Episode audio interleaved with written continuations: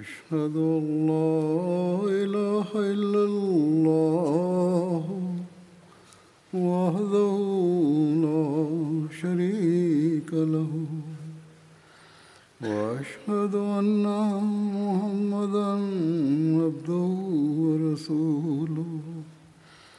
أما بعد فأعوذ بالله من الشيطان الرجيم. بسم الله الرحمن الرحيم. الحمد لله رب العالمين. الرحمن الرحيم. مالك يوم الدين. إياك نعبد وإياك نستعين. اهدنا الصراط المستقيم صراط الذين أنعمت عليهم غير المغضوب عليهم ولا الضالين telah menyempurnakan agama dan syariat pada hadrat Rasulullah Sallallahu Alaihi Wasallam, maka Allah Ta'ala telah mengumumkan di dalam Al-Quran, Al-yawma akmaltu lakum dinakum wa atmamtu alaikum ni'mati wa raditu lakumul islam dina. Hari ini telah kusempurnakan agamamu bagimu dan kulengkapkan nikmatku atasmu dan telah kusukai bagimu Islam sebagai agama. Alhasil, ini adalah ihsan Allah Ta'ala yang sangat besar kepada orang-orang Islam bahwa dia telah menganugerahkan bagi mereka satu syariat yang sempurna dan lengkap dan pengakuan ini tidak dimiliki oleh agama lainnya bahwa saat ini agama yang terakhir adalah Islam yang merupakan agama yang disukai Allah Ta'ala. Jika menginginkan keridaan Allah Ta'ala, maka terimalah Islam. Tidak ada cara lain lagi selain mengamalkan ajarannya.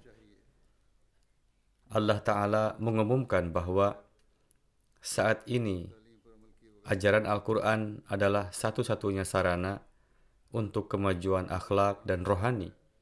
Bahkan ajaran ini begitu sempurna sehingga saat ini ajaran ini juga merupakan jalan kemajuan duniawi dan membawa ke arah kemajuan-kemajuan tersebut. Alhasil, ketika Allah Ta'ala telah mengumumkan akmal tu, yakni telah kusempurnakan, berkenaan dengan ajarannya ini, maka artinya adalah seluruh kemampuan kemampuan akhlaki, rohani, dan jasmani manusia hanya dapat diraih dengan mengamalkan Al-Quran dan ajaran sempurna untuk meraihnya hanya bisa didapati dari Al-Quran Karim.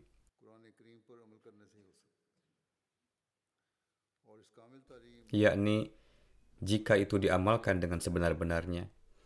Dan dengan berfirman, Atmamtu, yakni telah kulengkapkan, Allah Ta'ala telah mengumumkan dan menyatakan dengan penuh penekanan bahwa apa pun yang menjadi keperluan manusia, hanya Al-Quran yang akan memenuhinya dalam segala hal.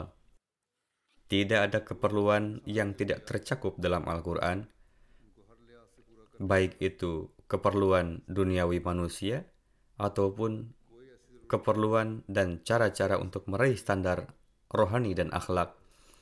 Apa pun yang ingin dilihat seseorang dari sudut pandang keadilan, semuanya ada dalam ajaran Al-Quran.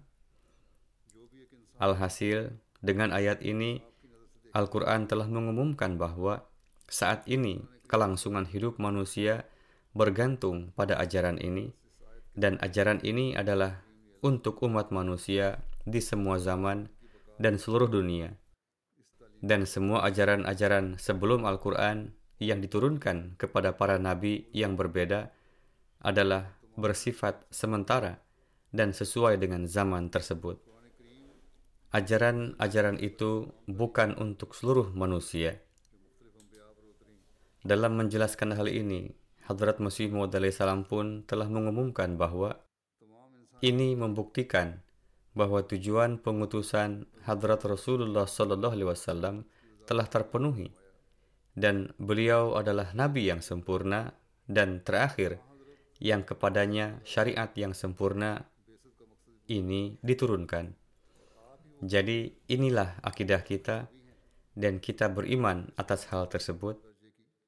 Mereka yang menolak Hadrat Masih Maud salam mengajukan keberatan bahwa jika akidah beliau alaihissalam seperti ini dan beliau alaihissalam menganggap Al-Quran sebagai syariat terakhir dan Hadrat Rasulullah SAW sebagai nabi terakhir, lantas bagaimana status pendakwaan beliau alaihissalam?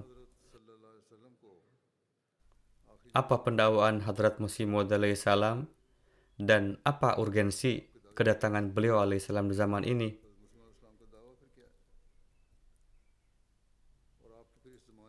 Hadrat Masih Maud salam di satu tempat memberikan jawabannya dengan jawaban yang beragam sebagai berikut. Jika kalian memang mengamalkan ajaran Islam, maka adalah benar bahwa kedatanganku tidak diperlukan. Namun kondisi zaman secara umum dan khususnya kondisi umat Islam sendiri menyatakan bahwa seorang guru sedang dibutuhkan. Kemudian Hadrat Rasulullah SAW sendiri menyampaikan mengenai akan dilupakannya ajaran ini dan beliau SAW juga bersabda bahwa para mujadid akan datang di setiap abad untuk memperbaikinya Beliau alaihissalam menubuatkan bahwa meskipun ajaran Al-Quran sempurna, umat Islam akan melupakan ajaran ini dan akan muncul bid'ah-bid'ah di dalamnya. Oleh karena itu, para mujadid akan terus datang untuk memperbarui agama dan Hadrat Musi Maud dan Imam Mahdi yang dijanjikan akan datang di akhir zaman yang akan membawa keimanan dari bintang suraya ke bumi. Hadrat Masih Maud salam dalam literatur-literatur dan tulisan-tulisannya di setiap tempat bersabda, Aku datang dalam pengabdian kepada Hadrat Rasulullah SAW untuk menyebarkan syariat dan agamanya serta ajaran Al-Quran di dunia dan sekarang agama telah disempurnakan melalui perantaraan Hadrat Rasulullah Sallallahu Alaihi Wasallam. Aku datang untuk menyampaikan hal ini dan ajaran ini ke seluruh pelosok dunia. Penyempurnaan ajaran terjadi dengan diturunkannya Al-Quran kepada Hadrat Rasulullah Sallallahu Alaihi Wasallam karena pada zaman itu tidak terdapat sarana-sarana untuk penyebaran petunjuk dan ajaran, maka sesuai dengan janjinya, di zaman ini Allah Ta'ala telah mengutus hamba sejati Hadrat Rasulullah Sallallahu Alaihi Wasallam untuk menyebarkannya. Jadi inilah tugas yang dilaksanakan Hadrat Masih Maud salam dan untuk melanjutkannya Jemaat Ahmadiyah ini telah didirikan. Inilah pekerjaan yang dilakukan oleh Jemaat Ahmadiyah berdasarkan literatur-literatur yang beliau alaihissalam berikan dan tafsir Al-Quran yang beliau alaihissalam jelaskan, setiap Ahmadi harus merenungkan sudah sejauh manakah kita telah memenuhi tujuan tersebut. Secara kolektif terdapat program-program dan sedang dilaksanakan, tetapi secara individu pun hendaknya ini dilakukan. Jadi, tujuan dari bayat kita hanya akan terpenuhi jika kita senantiasa mengedepankan tujuan ini. Untuk hal tersebut, kita harus selalu memberikan perhatian pada membaca dan memahami Al-Quran. Sarana terbaik untuk ini adalah buku-buku dan sabda-sabda Hadrat Masih Maud salam. Saya tengah menjelaskan keindahan dan keunggulan Al-Quran berdasarkan sabda-sabda Hadrat Masih Maud salam sejak beberapa waktu yang lalu.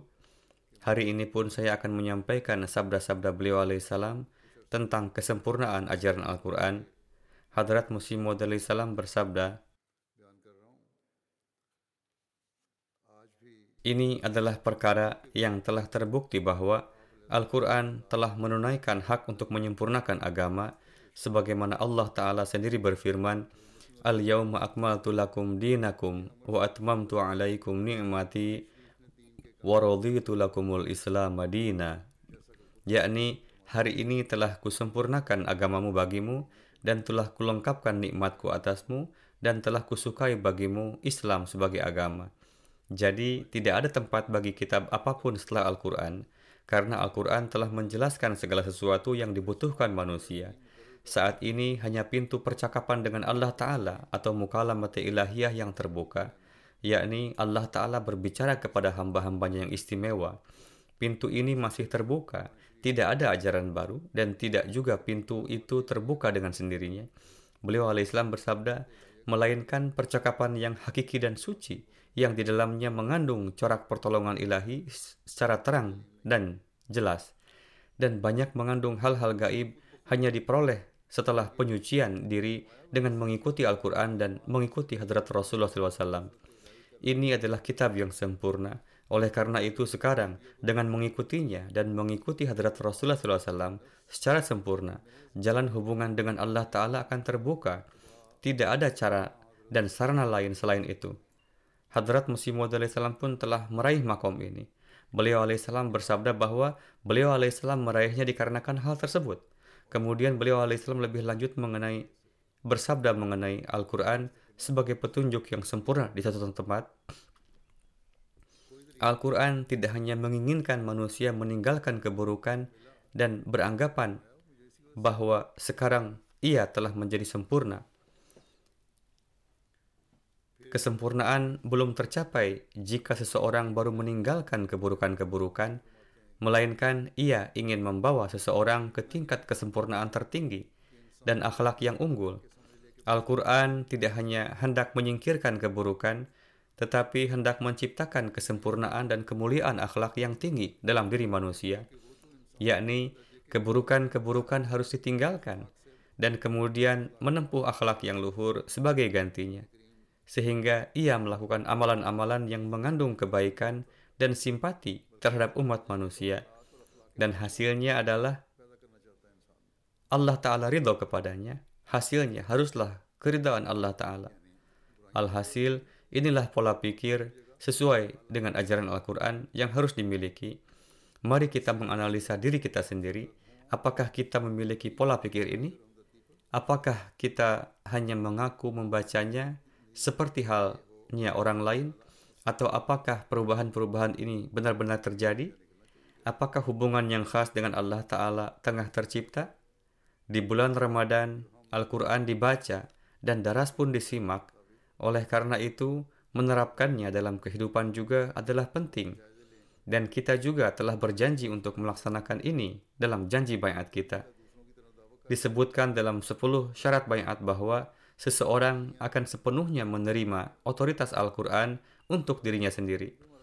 Oleh karena itu, selama Ramadan ini, jika setiap dari kita berjanji untuk beramal atas dasar ini dan bertekad teguh untuk mengamalkan ajaran Al-Quran, maka kita tidak hanya akan maju dalam kerohanian kita, tetapi masyarakat kita juga akan menjadi seperti surga. Selanjutnya, perselisihan dan pertengkaran yang timbul dari waktu ke waktu di rumah dan di antara keluarga akan menjelma menjadi cinta dan kasih sayang.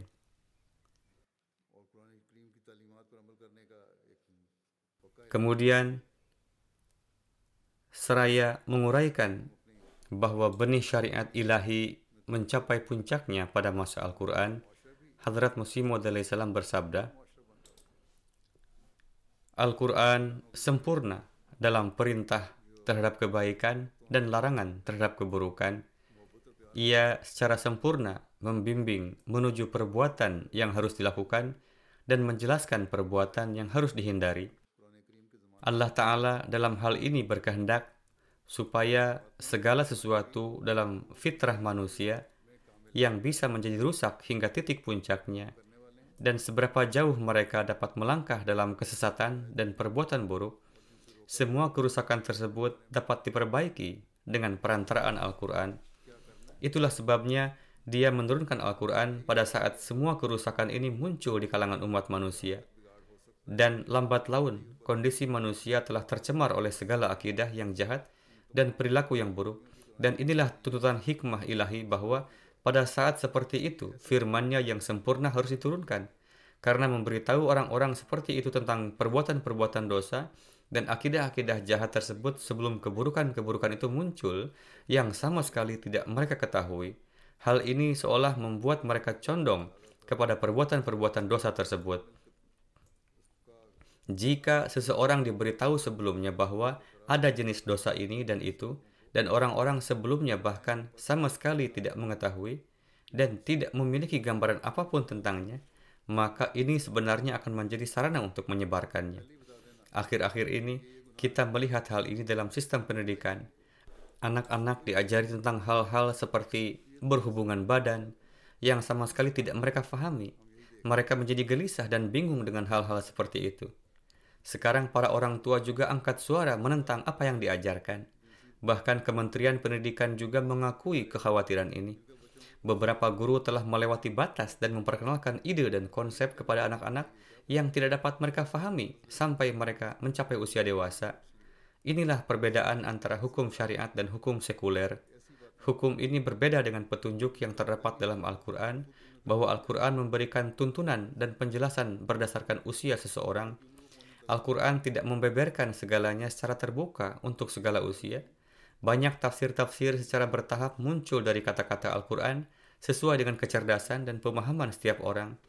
Hadrat Musim Maud Islam lebih lanjut bersabda bahwa benih wahyu Tuhan ditanam pada masa Nabi Adam alaihissalam dan benih syariat Tuhan ini sampai pada tahap kesempurnaannya dan berkembang menjadi pohon besar pada masa Al-Quran.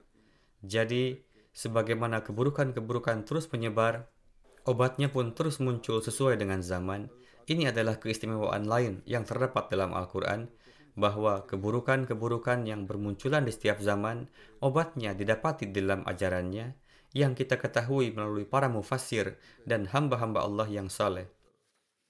Kemudian beliau al-Islam bersabda, karena kitab yang sempurna harus turun untuk melakukan reformasi, maka adalah perlu bahwa di waktu dan tempat turunnya penyakit rohani pun berada pada puncaknya, supaya ia memberikan pengobatan yang sempurna untuk setiap penyakit. Jadi, jazirah ini, yaitu Arab, adalah rumah bagi setiap jenis pasien yang menderita segala penyakit rohani yang menimpa orang-orang pada masa itu maupun generasi yang akan datang.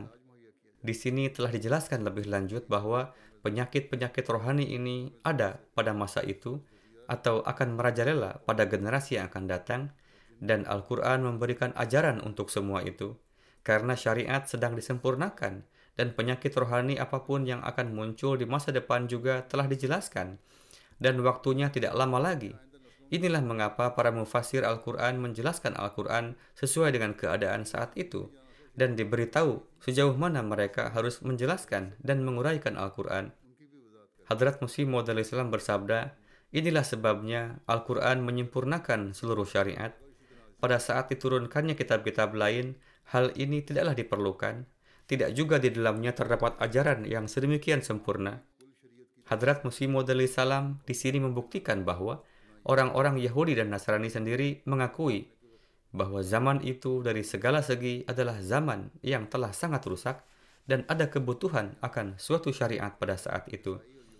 Kemudian seraya menjelaskan bahwa Al-Quran sama sekali tidak dapat disamakan dengan karya manusia mana pun, Hadrat Musim Maud salam memberikan contoh dan bersabda, sebagai ilustrasi, seharusnya cukup jelas bagi setiap orang yang berakal bahwa jika beberapa penulis atau yaitu mereka yang berbicara dan menulis dengan baik, memanfaatkan kehebatan intelektual mereka yang terbaik, menulis potong prosa, bebas dari omong kosong, kepalsuan, bualan, kalimat yang bertele-tele, sindiran, dan setiap jenis bahasa yang ambigu dan kasar, dan semua cacat yang bertentangan dengan kebijaksanaan, kejernihan, dan kefasihan berbicara, dan juga benar-benar murni dan terbebas dari semua cacat berat yang bertentangan dengan kesempurnaan dan kelengkapan, yaitu bebas dari segala macam hal sepele, kepalsuan, hal-hal yang sia-sia dan tidak bermoral, dan juga ejekan dan cemoohan dan lain-lain.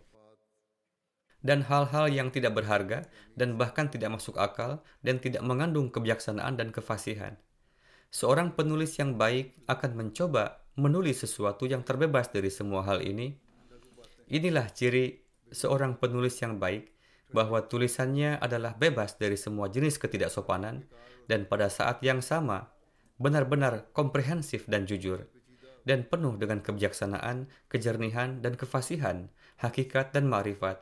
Maka orang yang menonjol dalam semua hal tersebut memang akan menjadi satu-satunya yang memiliki kehebatan intelektual terbesar, pengetahuan umum yang luas, keahlian dalam bidang intelektual yang mendalam, dan yang juga paling terampil dalam seni menulis prosa. Yaitu hanya orang yang terpelajar, seorang sarjana, dan berpengalaman yang dapat menulis prosa seperti itu dari standar ini, dan yang bebas dari semua penyakit itu.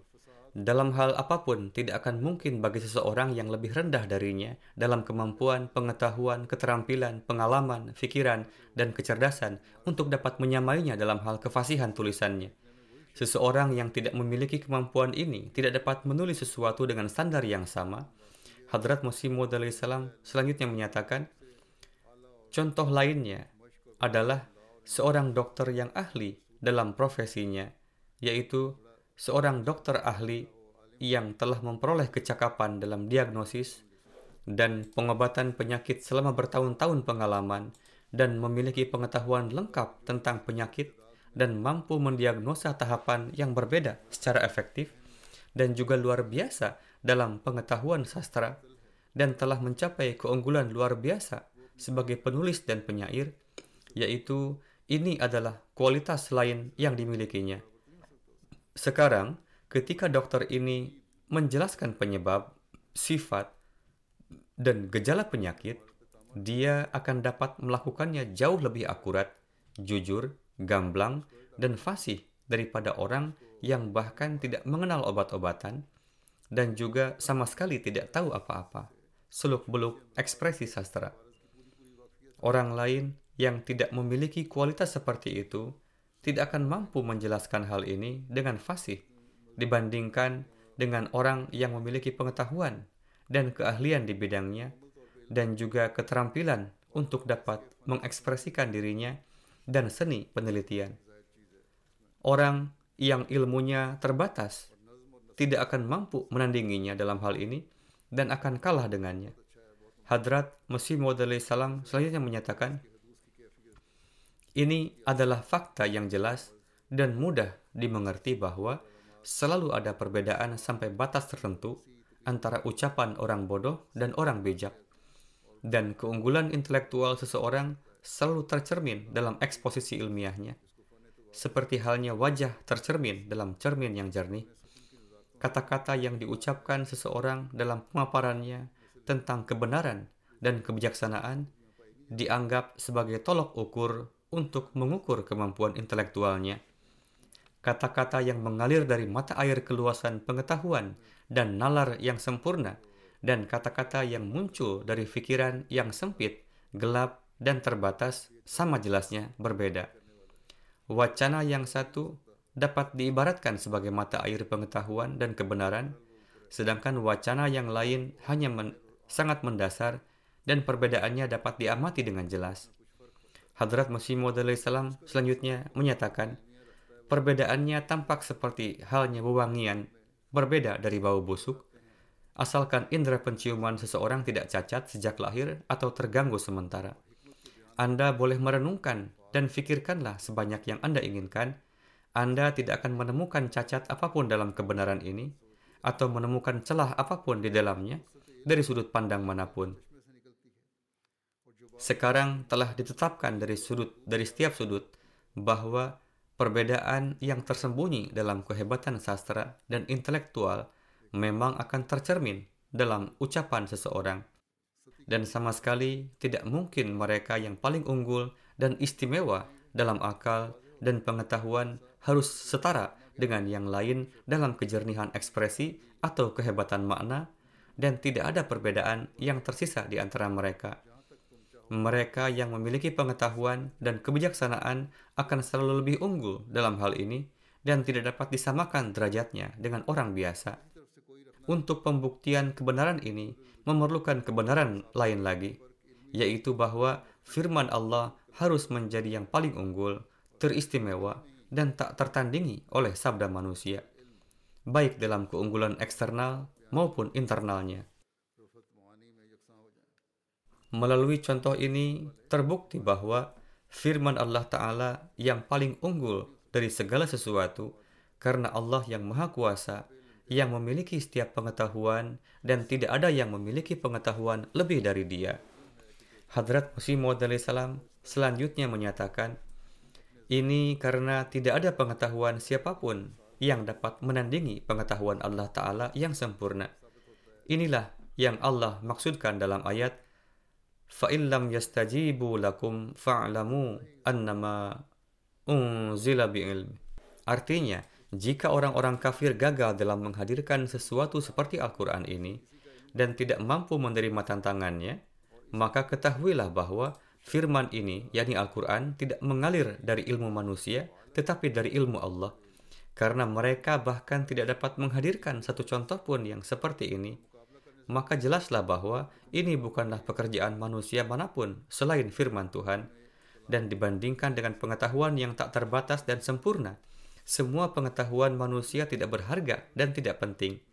Ayat ini menggunakan semacam argumen induktif untuk membuktikan adanya sebab dari adanya akibat.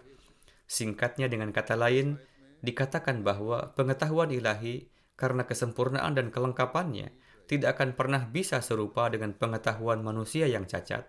Jadi, adalah penting bahwa kata yang muncul dari pengetahuan yang sempurna dan tak tertandingi itu sendiri harus sempurna dan tak tertandingi dan harus memiliki pembedaan yang sempurna di atas kata-kata manusia.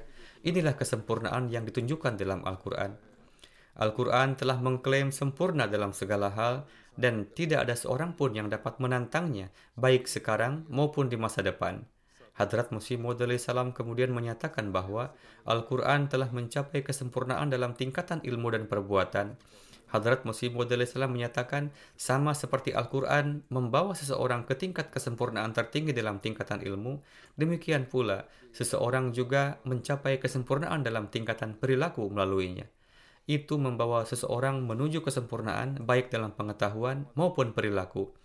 Tanda dan cahaya pengabulan oleh Allah Ta'ala selalu muncul dan terus muncul pada mereka yang mengikuti kalam suci ini, tetapi tidak pernah muncul pada orang lain.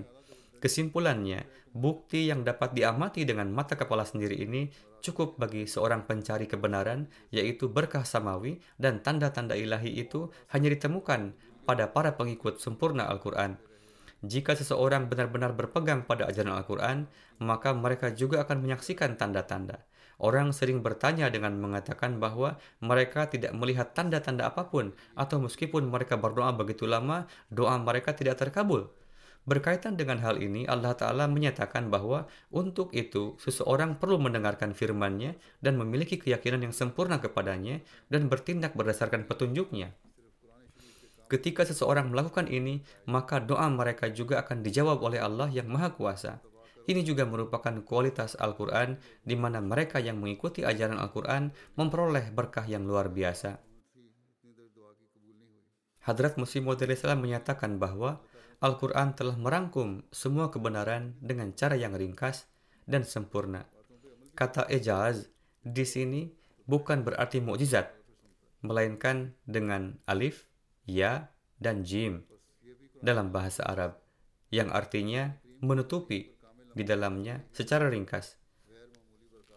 Sehubungan dengan hal ini, Hadrat Masih Maud salam menyatakan, Al-Quran telah menunjukkan kefasihan dan balagohnya sesuai dengan norma-norma kebenaran dan kebijaksanaan dan kebutuhan sejati, dan telah dengan sangat ringkas memahami semua kebenaran agama, dan karenanya penuh dengan bukti yang jelas untuk membungkam setiap lawan dalam dan penyangkal.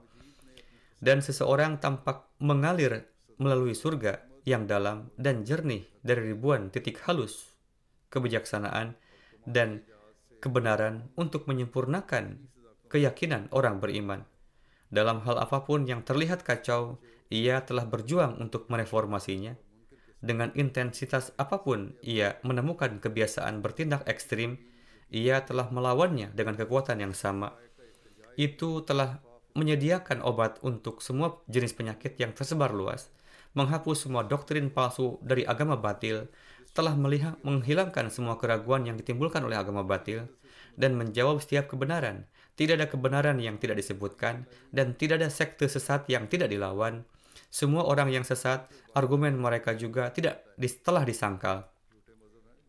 Ada perintah yang jelas dalam hal ini, dan sungguh mengherankan bahwa itu tidak mengandung satu kalimat pun yang tidak perlu, pernyataan apa pun yang tidak pada tempatnya, atau satu kata pun yang sia-sia.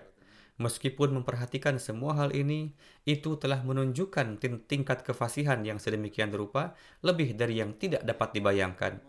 Itu telah mencakup semua aspek dan melakukannya dengan sangat ringkas, namun fasih dan dengan cara yang jelas. Itu telah meningkatkan kefasihan ke tingkat kesempurnaan tertinggi dengan mencakup semua pengetahuan masa lalu dan masa depan dalam sebuah buku kecil berdasarkan pengaturan yang sangat baik, singkat, dan wacana yang beralasan.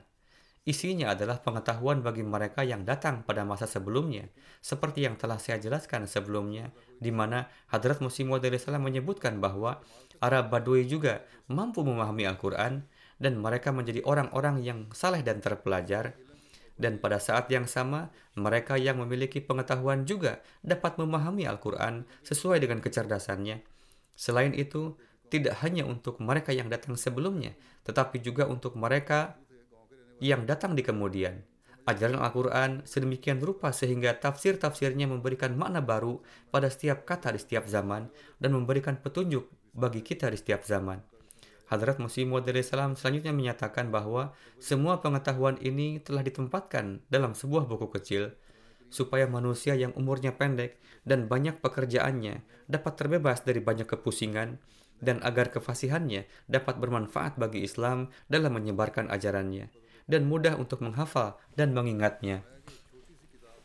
Orang-orang bahkan menghafal Al-Quran, terutama anak-anak di usia muda. Dalam bukunya Barahini Ahmadiyah, Hadrat Musim Maud Islam telah membuktikan bahwa sehubungan dengan komposisi dan kefasihannya yang tertulis, hanya Al-Quran yang dapat menyajikan kebenaran yang tak tertandingi, dan kitab suci seperti Injil dan lain-lain tidak lagi dapat dianggap kitab samawi karena campur tangan manusia. Sehubungan dengan keajaiban komposisi ringkas Al-Quran, Hadrat Masih Maud Islam bersabda, ketika orang yang adil membaca Al-Quran, dia akan segera menemukan bahwa Al-Quran telah mencapai keajaiban dalam pengungkapan yang singkat, syarat penting kefasihan, yaitu Al-Quran telah menjelaskan hal-hal secara luar biasa dalam bahasa singkat tapi jelas bahwa meskipun terdiri dari semua esensi iman dan sepenuhnya memuaskan semua bukti dan argumen, ukurannya sangat kecil sehingga seseorang dapat dengan mudah membacanya dalam beberapa jam dari awal hingga akhir. Kata-katanya ringkas sehingga orang bisa membacanya dengan mudah. Silahkan perhatikan betapa ajaibnya kefasihan Al-Quran karena merangkum lautan pengetahuan yang melingkupi dalam tiga atau empat juz bagian atau bagian dan mencakup seluruh alam semesta kebijaksanaan dalam beberapa halaman. Adakah yang pernah melihat atau mendengar tentang buku berukuran kecil yang berisi kebenaran abadi sepanjang masa? Dapatkah kecerdasan orang bijak mana pun memberi seseorang status agung mencakup lautan kebijaksanaan dalam beberapa kata di mana tidak ada kebenaran yang berkaitan dengan pengetahuan agama yang dilewatkan? Di sini, Hadrat Masih Maud membandingkannya dengan Weda, kitab suci umat Hindu, Beliau membuktikan bahwa Weda tidak disusun dengan cara seperti yang dimiliki Al-Quran. Selain itu, Weda memiliki bagian-bagian panjang yang sulit dibaca. Hadrat Maud salam menantang semua agama untuk tampil, dan beliau akan menunjukkan sifat-sifat Al-Quran ini. Di era ini, tidak seorang pun selain Hadrat Maud salam yang telah mengajukan tantangan seperti itu ke seluruh dunia. Meskipun demikian, tuduhan dilontarkan terhadap kami bahwa kami, na'udzubillah, tidak menghormati Al-Quran. Era di mana Al-Quran diturunkan membutuhkan ajaran yang sempurna. Hadrat Masih Maud menyatakan, hanya Al-Quran saja yang memberikan ajaran yang sempurna dan hanya pada waktunya ajaran seperti itu akan diturunkan. Ini telah disebutkan secara singkat sebelumnya juga. Jadi, hanya Al-Quran saja yang dapat mengklaim memberikan ajaran yang sempurna dan tidak ada kitab suci lain selain itu yang membuat klaim seperti itu. Hadrat Masih Maud menyatakan, menurut pandangan saya, seorang mukmin adalah orang yang benar-benar berpegang teguh pada Al-Quran dan meyakininya sebagai penutup kitab. Inilah ciri orang beriman untuk percaya bahwa syariah ini dibawa oleh Nabi Shallallahu Alaihi Wasallam dan bersifat abadi, tidak pernah mengubah sedikit pun pesannya, menjadi sepenuhnya dan sedemikian rupa larut dalam mematuhinya untuk mengorbankan setiap partikel dari kebenaran mereka untuk itu, dan untuk memastikan tindakan dan ideologi mereka tidak bertentangan dengan syariah. Jika seseorang mencapai ini, maka mereka dapat dianggap sebagai Muslim sejati. Jadi, kita harus mengevaluasi diri kita sendiri dalam hal ini. Mengenai Al-Quran sebagai kitab terakhir, Hadrat Musim Maud menyatakan, kemunculan Al-Quran terjadi pada saat setiap kebutuhan yang mungkin muncul telah muncul.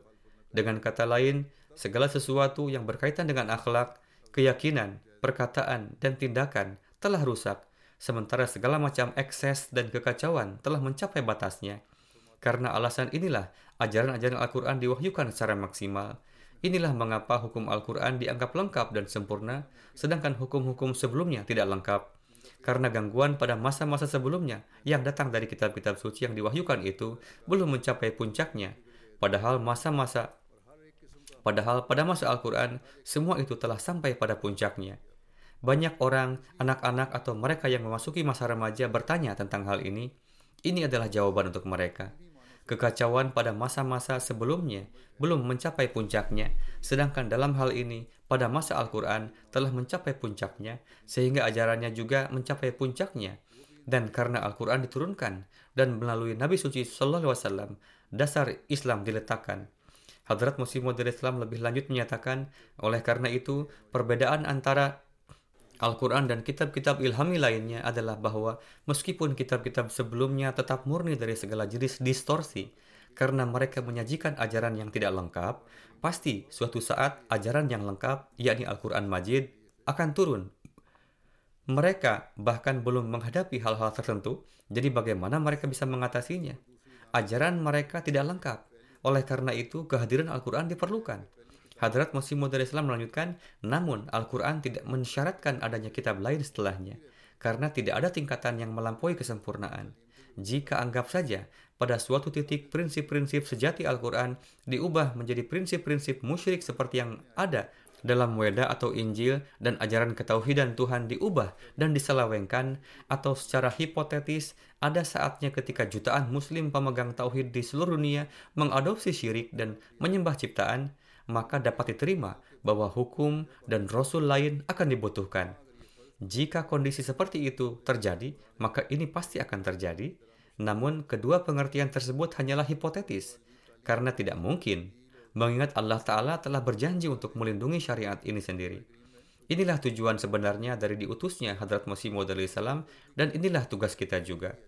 Kemudian Hadrat Masih Maud salam menyatakan, sebagaimana Allah yang Maha Kuasa telah berulang kali menyatakan, syarat yang diperlukan untuk meraih najat keselamatan adalah pertama, seseorang percaya bahwa Allah Ta'ala adalah Esa dan tiada sekutu.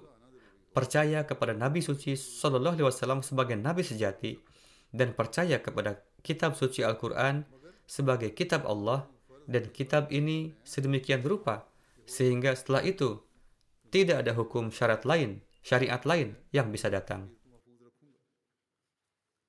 Dengan kata lain, tidak diperlukan kitab atau hukum syariat apa pun setelah Al-Quran. Mengenai keagungan wahyu Al-Quran, Hadrat Musim Maud menyatakan, kutukan Tuhan atas mereka yang mengklaim bahwa mereka dapat menghadirkan sesuatu yang mirip dengan Al-Quran. Al-Quran adalah mukjizat yang tidak dapat dibuat oleh manusia atau jin mana pun. Ia memiliki pengetahuan dan keunggulan yang tidak dapat disatukan melalui pengetahuan manusia. Bahkan waktu wahyunya tidak tertandingi oleh wahyu lainnya. Bahkan jika Tuhan yang Maha Pengasih menurunkan wahyu lain setelahnya, ini karena Tuhan memanifestasikan dirinya melalui wahyu-wahyunya.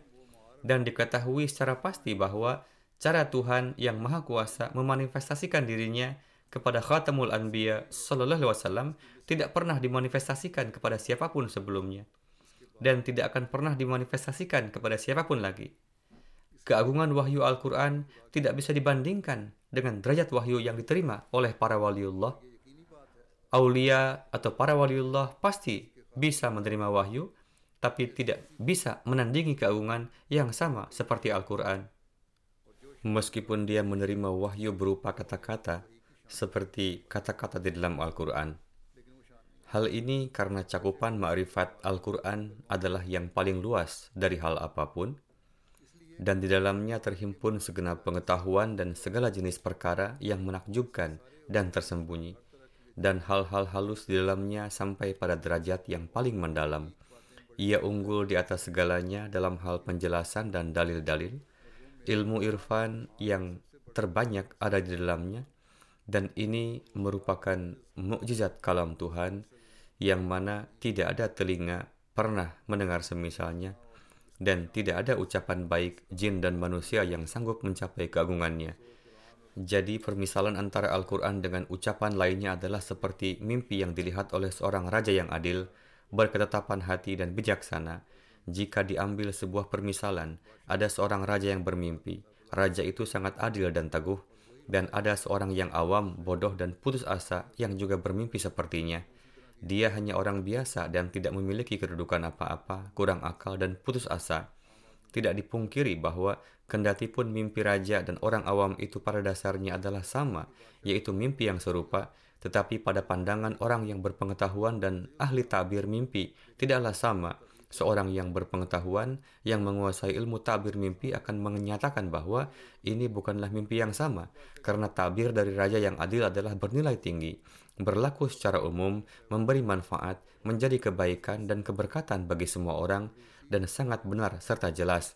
Mimpinya memiliki cakupan yang sangat luas, akan tetapi mimpi orang awam pada umumnya tidaklah bersih dari campuran noda dan kekotoran. Selain itu, pengaruhnya pun tidak lebih dari sebatas anak-anaknya, orang tuanya, atau sejumlah kecil sahabat-sahabatnya. Jadi, ruang lingkupnya terbatas. Jika itu memberi manfaat, maka manfaat itu hanya akan sampai kepada putra-putranya, ayahnya, kerabatnya, atau sahabatnya saja. Hadrat Masih Islam bersabda, jika ada orang yang asing pun yang ikut bermusafir, jika ada musafir lain pun yang diikutkan, sebagaimana Hadrat Masih Maud Islam mengatakan bahwa mimpi yang dilihat oleh orang biasa bisa berdampak pada orang lain juga, maka pengaruhnya pun tanpa terbatas untuk mereka yang berada di dekatnya, yaitu masih sebatas lingkungan yang diketahui orang tersebut. Mereka turun dari pelana mereka dan masuk ke dalam kemah-kemah mereka beliau alaihissalam menggunakan ungkapan ini bahwa ilham mereka itu adalah terbatas. Mereka tidak dapat memiliki keluasan dalam hal ini, tetapi keadaan mereka yang berpegang teguh di atas Al-Quran Karim adalah melampaui seluruh batas permukiman, yaitu cakupan mereka sangatlah luas. Al-Quran Karim adalah satu kitab suci yang di bawahnya mengalir sungai ma'rifat, yang mana tidak ada ketinggian bahasa siapa pun dapat terbang melebihinya. Tidak ada siapa pun yang dapat merenungi penjelasan yang lebih darinya. Setiap pemilik harta mengambil khazanah dan berkat terpendam darinya, dan menurut saya, setiap wujud yang sanggup bercakap-cakap dengan Tuhan akan tidak memiliki apa-apa jika tidak berhutang kepadanya, yakni Al-Quran. Jika seorang tidak mengambil faidah darinya, maka pernyataan yang dia sampaikan tidak dapat dianggap sebagai pernyataan yang benar, suatu pinjaman adalah dituntut dengan sedemikian kerasnya agar dibayar hingga bahkan dibawa ke pengadilan agar seseorang melunasinya. Tetapi Al-Quran Karim memberikan sedekah kepada mereka yang ada dalam kesusahan dan menjauhkan segenap kesulitannya. Bahkan Al-Quran memberikan khazanah-khazanah emas kepada mereka yang tulus ikhlas. Di tempat lain, orang-orang mengupayakan berbagai tuntutan pengadilan kepada mereka yang berhutang padanya. Tetapi Al-Quran Karim memberikan suatu ilmu yang dengannya mata air pengetahuan dan ma'rifat terus mengalir. Ini seperti halnya orang yang tengah mendapat khazanah-khazanah emas. Al-Quran tidak menyebut-nyebut kebaikannya kepada mereka yang berhutang kepadanya, tetapi ia mendorong mereka untuk meraih emas yang ada. Hadrat Masih Maud Islam bersabda, Aku pertama-tama hanyalah menjadi cawan, lalu aku meneguk sebanyak-banyaknya dari lautan Al-Quran. Jika kalian menanyakan keadaanku, aku pertama-tama menjadi cawan, lalu aku memenuhi diriku dengan air dari lautan Al-Quran suci. Ini adalah ungkapan berbahasa Arab yang memiliki kekhasan tersendiri dan telah diterjemahkan sesuai dengan gaya bahasanya. Beliau al-Islam bersabda, Menurutku, laknat Tuhan akan turun kepada orang yang menolak kemukjizatan Al-Quran dan menganggap ucapan dan pekerjaannya sebagai suatu hal yang abadi. Demi Tuhan, kami meminum dari mata air itu dan terhiasi dengan keindahannya. Karena inilah di dalam kata-kata kami terdapat nur dan kesucian, dan ucapan-ucapan kami bersinar cemerlang dengan cahaya, kesembuhan, kesegaran, dan keindahan. Tidak ada kebaikan lain yang masuk ke dalam diri saya selain kebaikan Al-Quran. Al-Quran telah sedemikian rupa membesarkan saya yang mama, yang mana ini tidak dapat diperlihatkan oleh ibu dan bapak sekalipun. Tuhan telah memberi aku air yang segar darinya, dan kami mendapatinya sangat mencerahkan dan menolong. Hadrat Masih Islam bersabda, Jika aku tidak memiliki tanda apa pun dari Allah Ta'ala, dukungan serta pertolongannya tidak menyertaiku, dan aku telah mengambil jalan lain selain Al-Quran, atau aku telah mengubah atau memansuhkan, membatalkan perintah-perintah syariat Al-Quran, atau aku telah mengambil jalan baru selain mengikuti yang mulia Rasulullah SAW, maka hal ini akan dibenarkan dan keberatan orang-orang akan masuk akal dan layak diterima bahwa orang ini pada kenyataannya adalah musuh Allah dan Rasulnya dan ia mengingkari serta membatalkan Al-Quran suci dan ajarannya. Jika ada hal demikian, yakni aku adalah keluar dari petunjuk-petunjuk Al-Quran dan Rasulullah SAW, maka sesungguhnya mengatakan ini adalah hak Anda, dan Anda harus mengatakannya, yaitu sebagai orang yang membatalkan Al-Quran dan fasik. Silahkan kalian mengatakan aku sebagai fasik, pendosa, dan murtad, namun tatkala aku tidak mengadakan perubahan segaris dan setitik pun di dalam Al-Quran dan syariat yang ada, yaitu yang dibawa oleh Rasulullah SAW, bahkan aku bekerja keras demi mengkhidmati Al-Quran dan perintah-perintahnya, dan demi mengkhidmati agama suci hadrat Rasulullah SAW, dan aku telah menyerahkan hidupku di jalan ini, aku memiliki keyakinan sempurna bahwa keselamatan tidak mungkin diraih kecuali melalui Al-Quran, yang merupakan kitab yang sempurna, lengkap, dan menyeluruh yaitu dengan menaatinya dan mengikuti yang mulia Rasulullah SAW.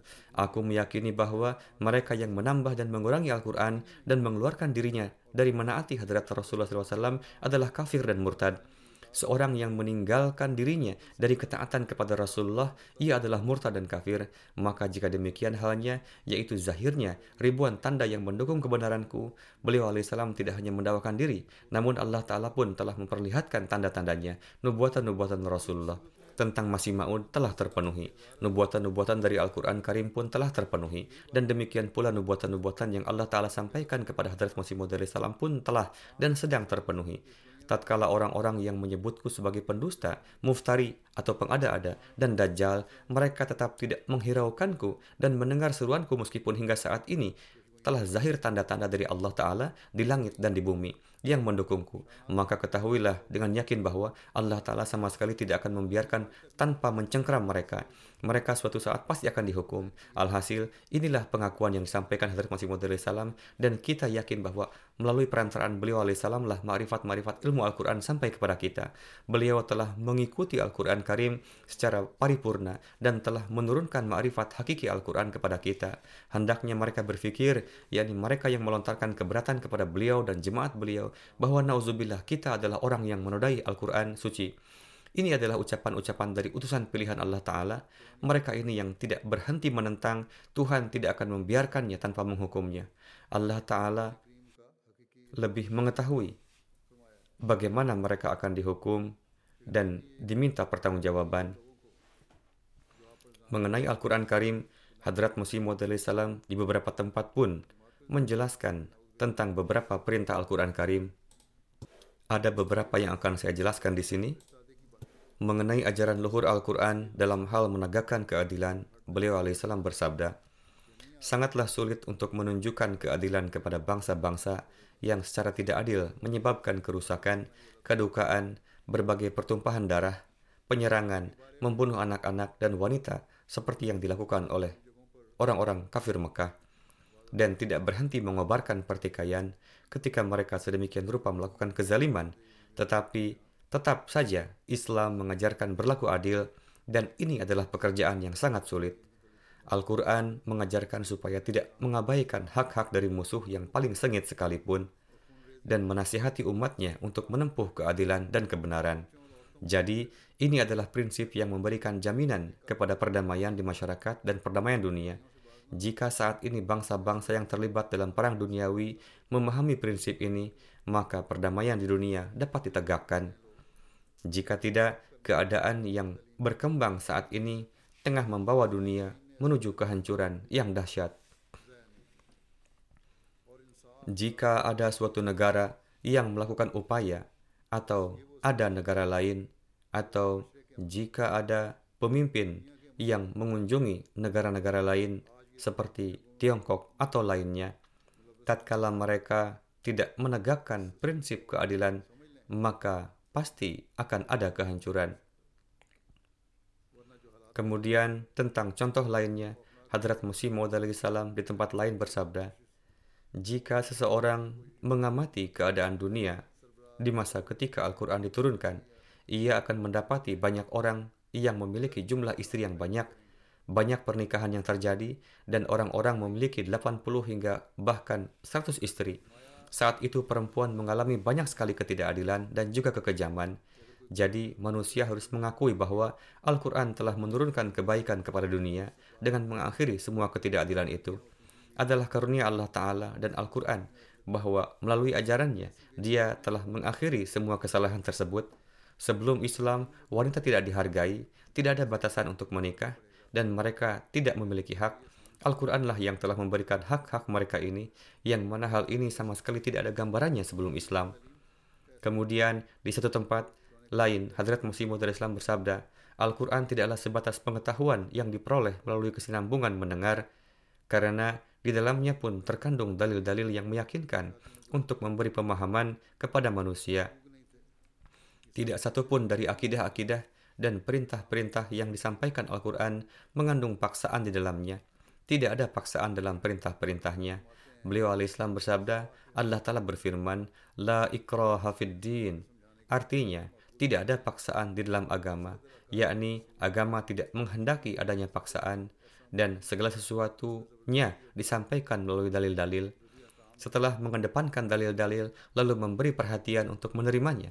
Kemudian dalam mengumumkan Al-Quran Karim sebagai ajaran sempurna, beliau bersabda, seraya memberi tanggapan kepada dunia, Tuhan kami yang maha mulia, yang maha mengetahui rahasia-rahasia di dalam hati, adalah saksi bahwa seandainya ada orang yang sanggup mengeluarkan satu zarah pun kesalahan yang ada di dalam ajaran Al-Quran, atau ia dapat membuktikan keunggulan sebesar zarah pun dari suatu ajaran kitab sucinya yang berbeda dengan Al-Quran, atau suatu ajaran yang lebih baik dari Al-Quran, maka aku akan siap menerima hukuman mati sekalipun.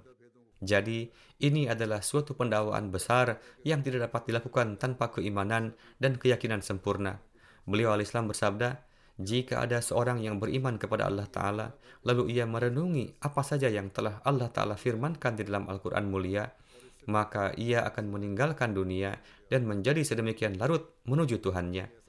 Jika ia memiliki keimanan sempurna dan merenungi Al-Quran Karim, maka ia setiap saat akan menaruh perhatiannya menuju Allah Ta'ala dibandingkan dunia. Semoga Allah Ta'ala menganugerahkan ma'rifat ini kepada kita semua. Hadrat Masih Maud Islam bersabda, saat ini, di muka bumi ini, dari segenap kitab suci yang ada, hanya satu kitab Furqan mulia ini, yang mana keberadaannya sebagai kalam ilahi, telah terbukti melalui dalil-dalil yang pasti, yang mana prinsip tentang keselamatannya adalah berdasarkan kebenaran dan fitrat manusia, yang akidah-akidahnya adalah sedemikian sempurna dan teguh, yang mana bukti-bukti kuat adalah saksi nyata akan kebenarannya, yang perintah-perintahnya berdiri semata-mata di atas kebenaran, yang ajaran-ajarannya sama sekali suci dari setiap corak syirik, bid'ah, dan menyembah makhluk yang ajarannya adalah penuh dengan semangat penzahiran tauhid, kebesaran dan kesempurnaan Tuhan yang di dalamnya hanyalah semata demi menegakkan keesaan Tuhan yang maha agung, yakni Al-Quran penuh dengan ajaran ketauhidan Tuhan. Al-Quran tidak meletakkan sedikit pun kekurangan aib dan sifat-sifat tidak layak kepada wujud suci Allah Ta'ala dan ia tidak memberi paksaan dalam ajaran apa pun. Ia tidaklah memaksa untuk menerima ajarannya, tetapi memberikan dalil atasnya. Beliau al-Islam bersabda, bahkan dalam ajaran yang disampaikannya, ia terlebih dahulu memberi, memperlihatkan bukti-bukti kebenarannya, lalu membuktikan setiap makna dan tujuannya dengan berbagai dalil dan argumen yang nyata. Kemudian, setelah menjelaskan hakikat dari setiap asas atau prinsip dengan dalil-dalil yang terang, Al-Quran lalu membawanya hingga tingkat keyakinan dan ma'rifat yang sempurna. Al-Quran menjauhkan segenap kerusakan-kerusakan, noda-noda, kekurangan-kekurangan, dan keburukan-keburukan yang ada di dalam akidah-akidah, ucapan-ucapan, dan amalan-amalan manusia dengan perantaraan bukti-bukti yang nyata dan mengajarkan seluruh adab kepada manusia yang mana mengetahuinya adalah sangat penting demi memanusiakan manusia. Untuk menjadi manusia seutuhnya pun perlu adab dan seluruh adab tertera di dalam Al-Quran Karim. Al-Quran menolak segala kerusakan dengan sedemikian kuatnya, seperti halnya kuatnya kerusakan yang telah melanda. Ini bukanlah Berarti Al-Quran menolak kerusakan hanya di suatu masa saja, namun setiap kerusakan dihadapi dengan kekuatan yang sepadan, seperti halnya kerusakan yang kini tengah menyebar, yaitu untuk menangkal dan menyembuhkan dari kerusakan itu. Ajarannya adalah sangat lurus, kuat, dan tidak ternoda, tidak bernoda, seolah-olah merupakan cerminan dari hukum-hukum alam dan bayangan dari fitrat manusia. Bagi mata hati dan indera kalbu, Al-Quran adalah bagaikan matahari yang menyinari. Ia memperbaiki kekurangan yang ada di dalam akal, menjelaskannya, dan mengatasi semua kekurangannya. Yakni Al-Quran menjelaskan secara rinci hal-hal logis yang sebelumnya ringkas dan menyempurnakan kekurangan-kekurangannya. Semoga Allah Ta'ala menjadikan kita sebagai hamba-hamba yang benar-benar mengikuti Al-Quran dan beramal sesuai dengan ajaran-ajarannya. Semoga Allah menjadikan kita orang-orang yang memahami Al-Quran dan menjalani kehidupan sesuai dengan ajarannya.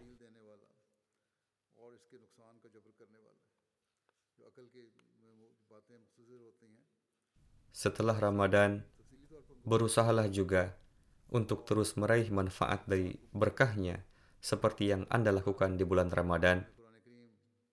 Di bulan Ramadan, berdoalah juga secara khusus agar dilindungi dari kejahatan para penentang jemaat Semoga Allah Ta'ala menghentikan tangan setiap orang yang jahat dan mengadakan sarana untuk menangkap mereka. Banyak jugalah berdoa agar dunia dilindungi dari kekisruhan dan kerusakan Demikian pula dengan kerusuhan yang akhir-akhir ini terjadi di Palestina. Doakan untuk kaum muslim di Palestina. Semoga Allah Ta'ala melindungi mereka dari kekejaman para penindas. Dan semoga Allah Ta'ala menganugerahkan kebijaksanaan kepada para pemimpin muslim di dunia. Agar mereka mengesampingkan kepentingan pribadi mereka dan melindungi kepentingan umat Islam secara umum.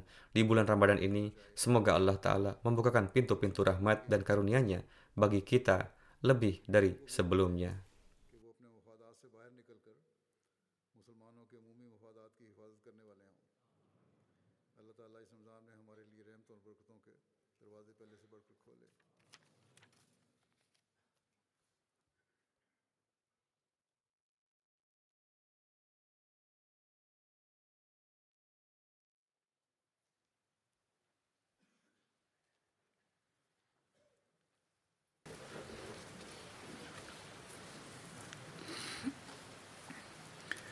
الحمد لله الحمد لله نحمده ونستعينه ونستغفره ونؤمن به ونتوكل عليه ونعوذ بالله من شرور أنفسنا ومن سيئات أعمالنا.